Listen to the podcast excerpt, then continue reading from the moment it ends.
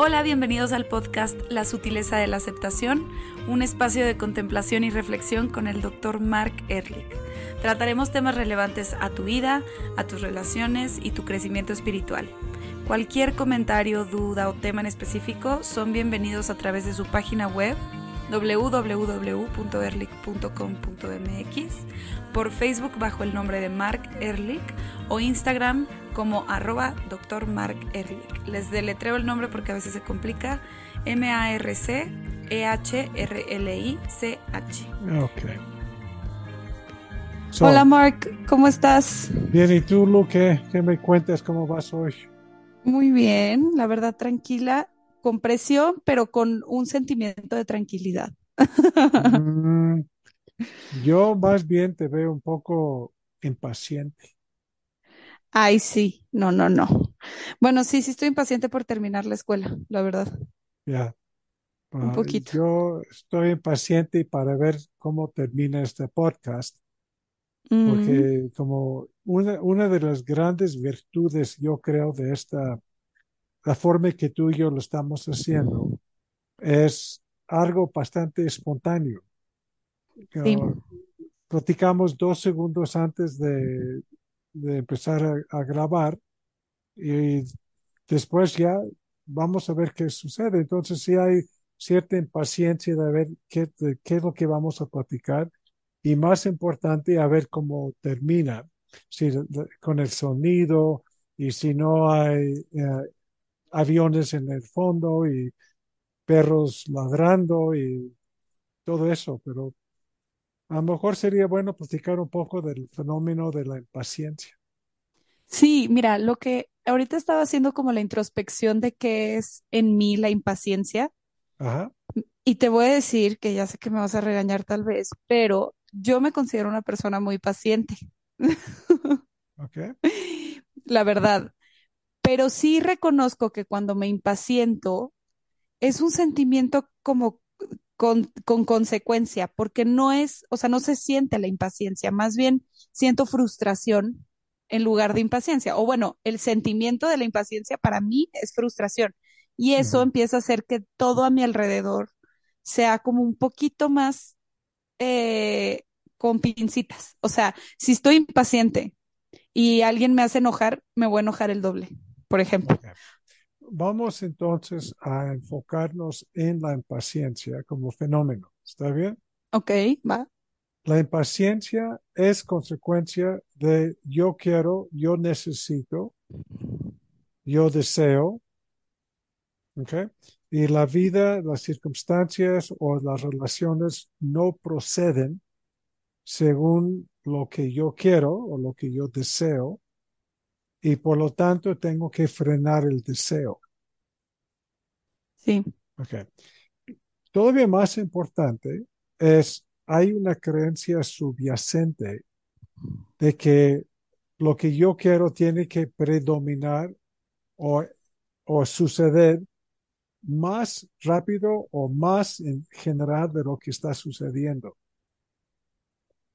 ¿Qué es lo que nos hace pensar de lo que yo quiero tiene que ser predominante en las circunstancias de la vida? es el egocentrismo. Ah, pues sí. Eh, e- egocentrismo como ego, ¿no es cierto? Es un Sí. poco más de ego. ¿Y qué es el ego? El ego es todo lo que sucede con yo quiero, yo necesito, me merezco. Eso es todavía más importante. Me merezco. Me encanta el concepto, me merezco. Sí, lo platicamos, ¿te acuerdas? En uno de los podcasts ya hablamos de cómo merecer, pues nadie merece nada y todo el mundo merece todo. Entonces es una, es un concepto erróneo. A mí me gustaría que nos quitáramos me merezco del, de- del vocabulario psicológico. Porque, Sí, esto lo platicamos. ok. Entonces, vamos a usar ejemplos. Ah, yo tengo hambre, ¿ok? Quiero comer, Yo también. Sin embargo, hay una, hay un tiempo en donde, pues, tú más, más que nadie sabes esto, eres un excelente chef ah, y, y tú prepares una- unos platos riquísimos ¿Y qué pasaría si, si tú concedes la impaciencia a tu marido, actúas con mayor rapidez de lo que, lo que requiere, digamos, el plato que tú estás preparando? ¿Qué sucedería?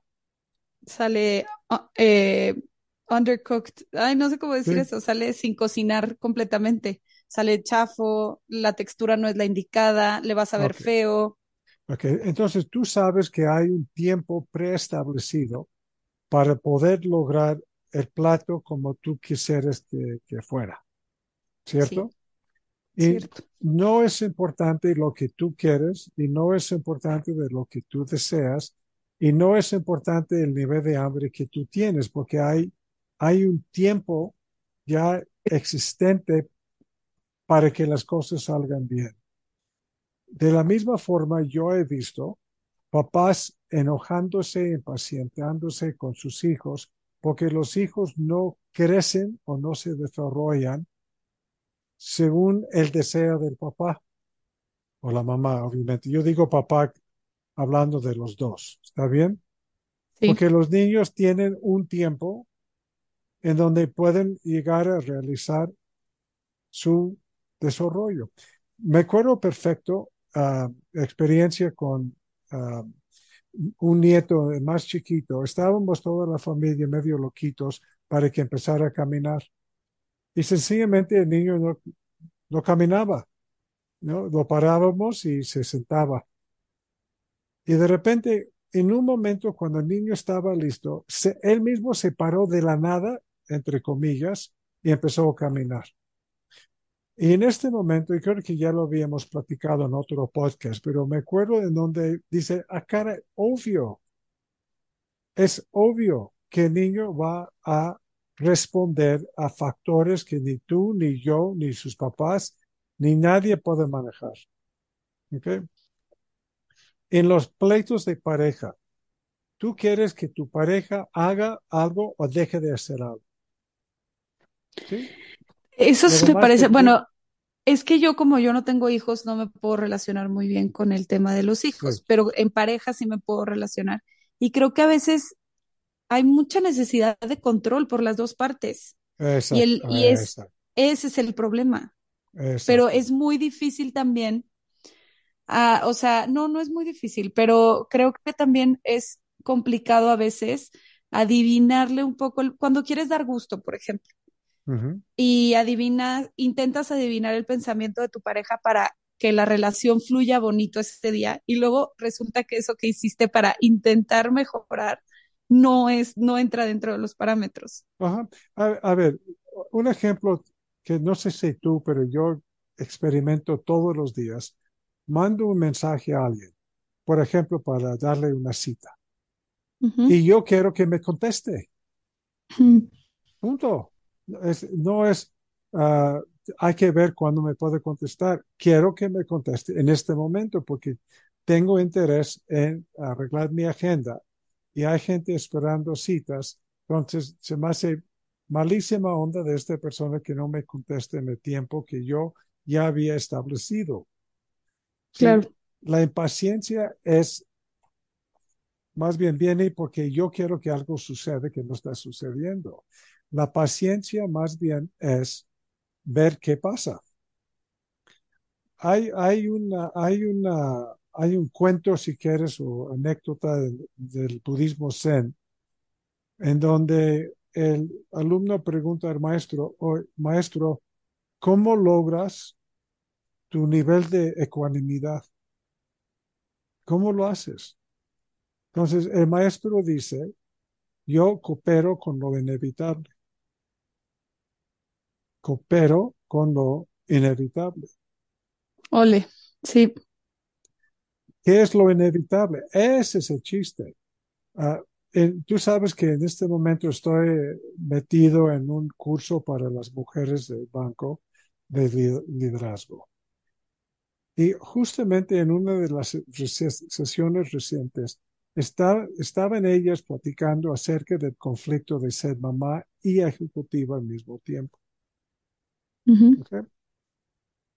Típicamente el comentario es, quiero ser la perfecta mamá y la perfecta ejecutiva.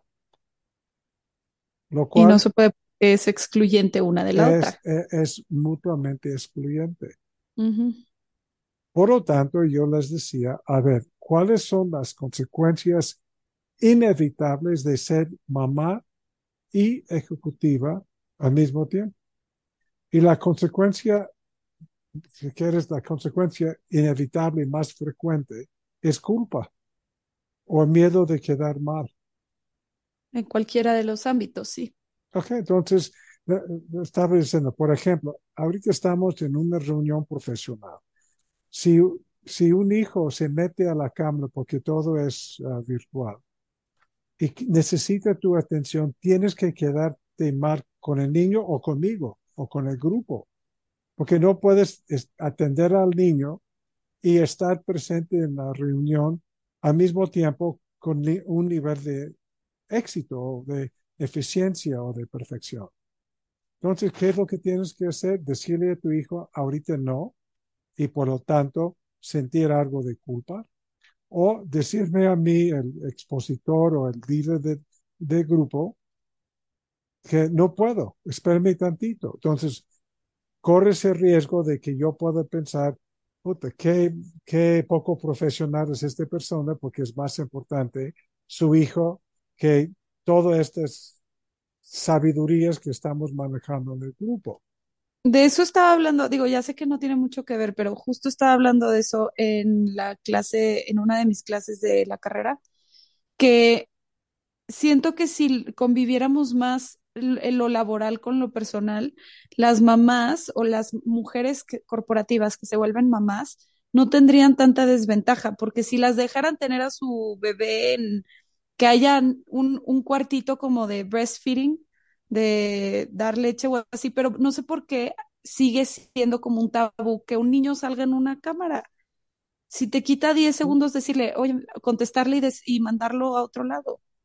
Para, poder hacer esto, Lu, tienes que tener suficiente confianza en ti misma que meter el hijo a la cámara no te quita nada de tu profesionalismo.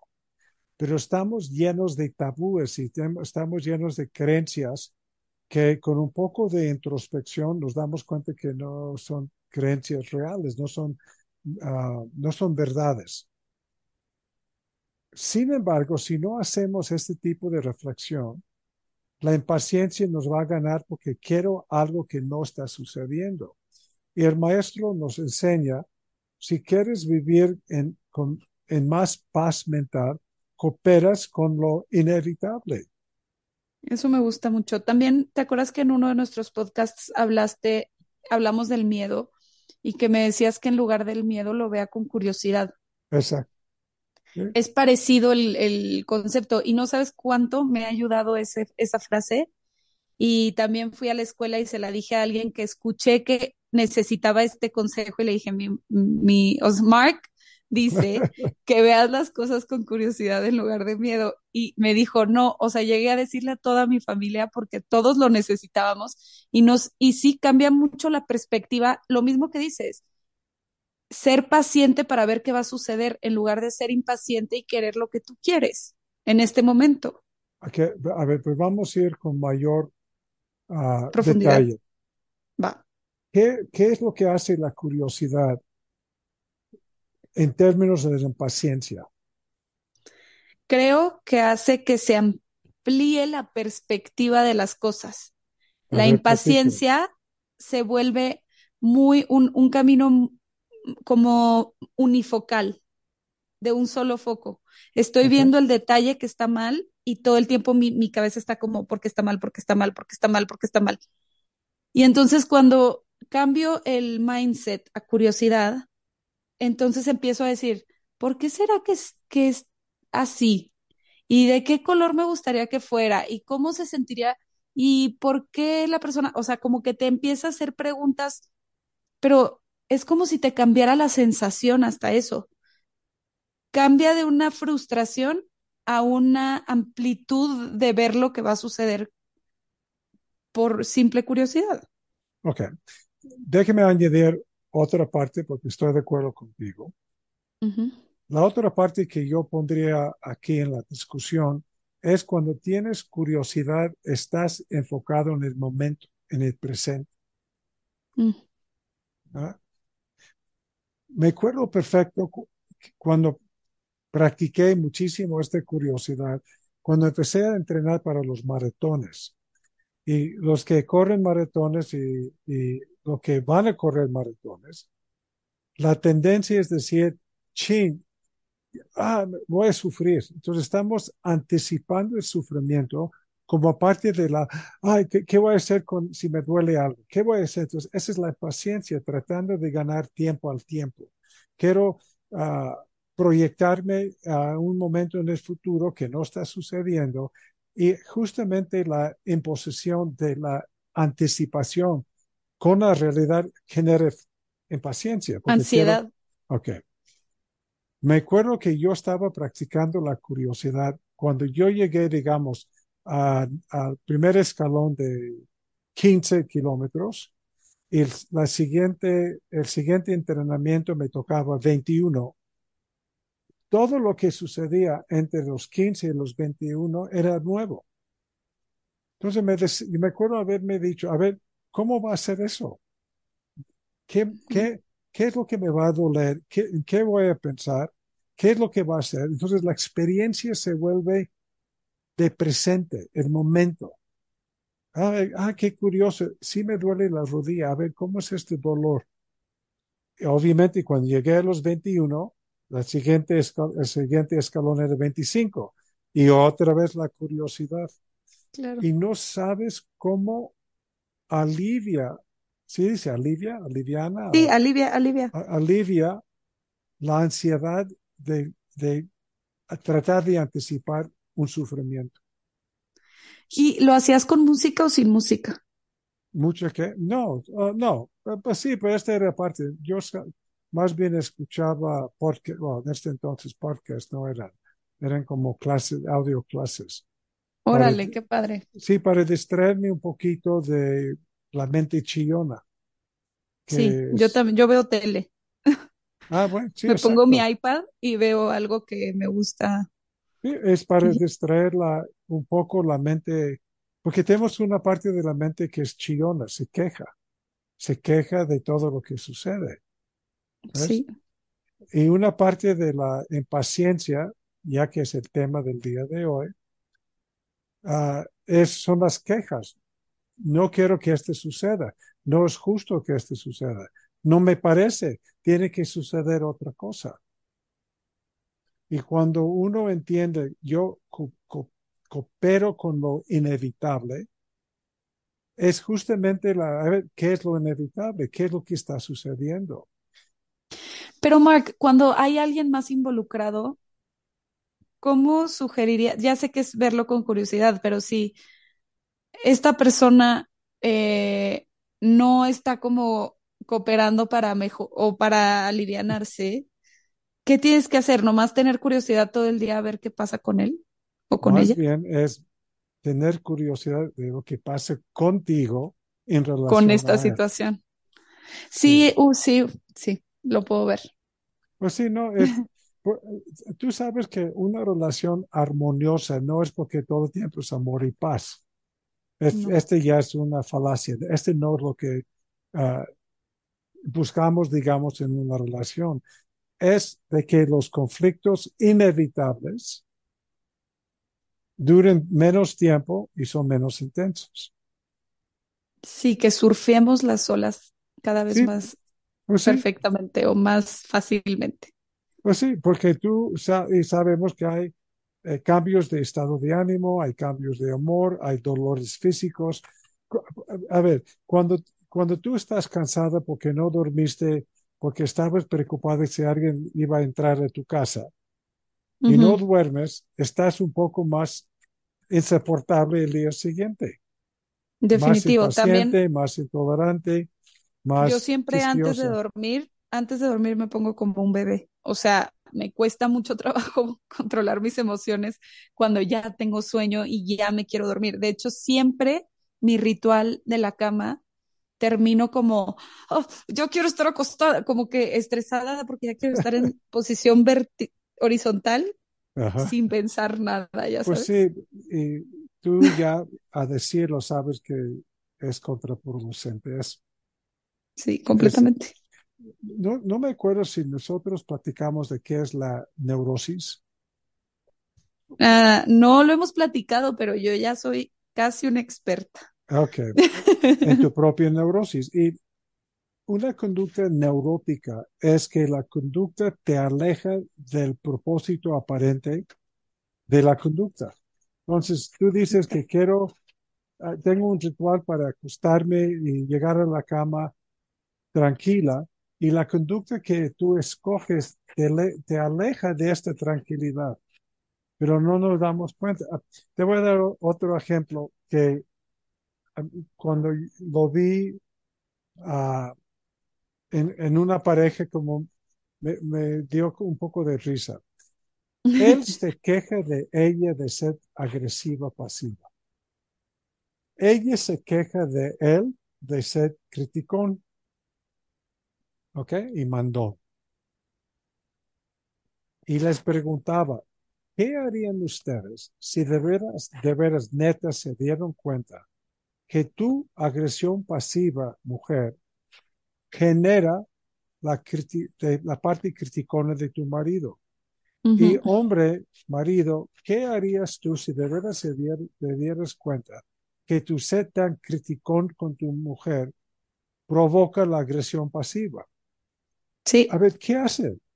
De veras, cuando se dan cuenta, cuando no hay duda que es por ser tan crítico de mi mujer, ella provoca la agresión pasiva.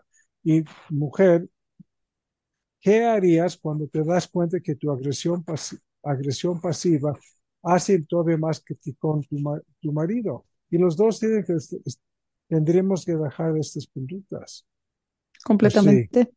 pues sí.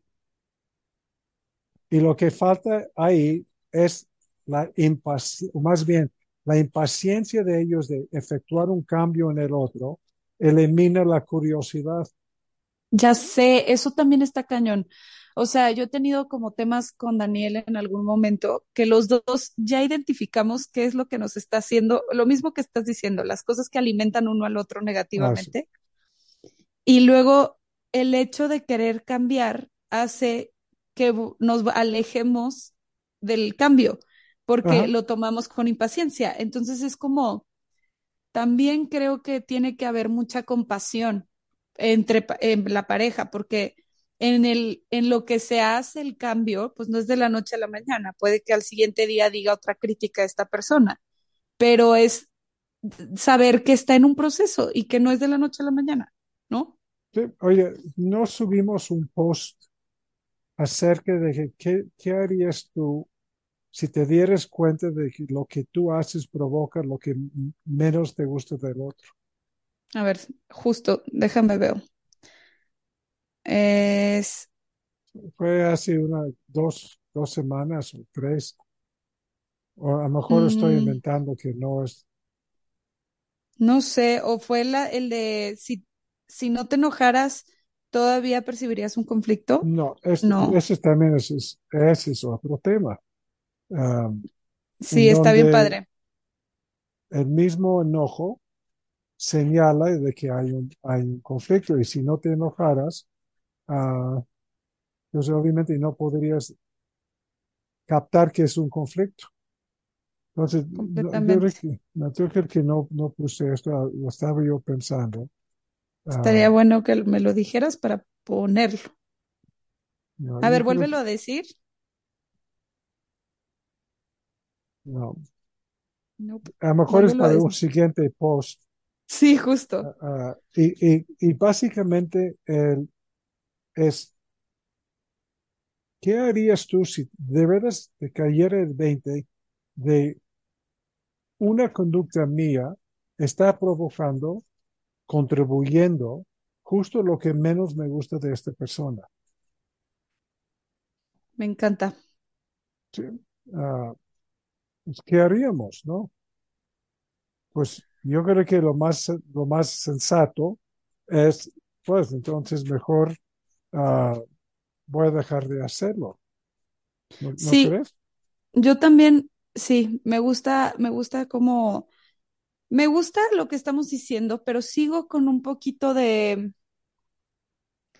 de duda de cómo cambiar el mindset como ya de lleno, porque todavía soy muy consciente de buscar la curiosidad, porque Sí, sí me, me pongo nerviosa seguido, me da miedo seguido, o me pongo en un conflicto y como que soy muy impaciente. ¿Sabes qué pasa? Que creo que sí soy muy neurótica. Tengo muchas cosas, eh, rutinas que hago para establecer mi paz mental. O sea, eh, no sé, ciertas cosas como hacer el café a la hora indicada, pero aparte multicosas, haz de cuenta, hago el café, preparo las cosas que voy a hacer de desayuno, como que intento prevenir mis frustraciones. eh, Y luego me frustro más porque luego cuando no sale una sola cosita, se me cae el changar. es como, por ejemplo, el chiste que alguien va a la iglesia a pedir a Dios la paciencia, pero ahorita. Sí, No, justo, y así, es, ese es lo mismo. A ver, vamos a hacer como un uh, resumen de lo que estamos hablando.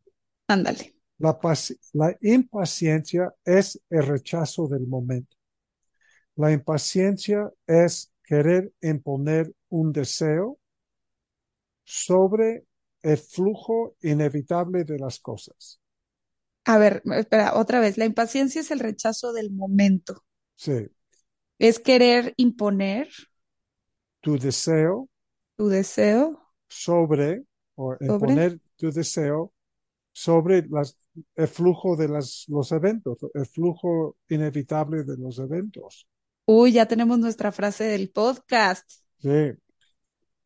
Y al mismo tiempo, la impaciencia es la ausencia de curiosidad. Me gusta. Me Oye, gusta, ¿cómo me vamos de gusta. tiempo? Porque estamos usando Ya, otra plataforma y en que este no se ve. no se ve el, el- el tiempo. Yo revisé mi reloj antes de que empezáramos y eran la una, eran las 2.26 más o menos. Entonces yo creo que estamos a la media Ya hora estamos. justamente. Sí. Ok, Pues entonces, Mark, me encanta lo que platicamos. Creo que me deja mucho que pensar y como ver y analizar esta semana. Por favor, ustedes escuchas también, pónganlo en práctica, intenten ver las cosas con curiosidad y cuéntenos sus experiencias. Este, y les agradecemos mucho el tiempo. También a ti, Mark. mi querida Lu, como siempre, una gran experiencia. Siempre. Muchas gracias. Bye, que estés bien. Bye. ahí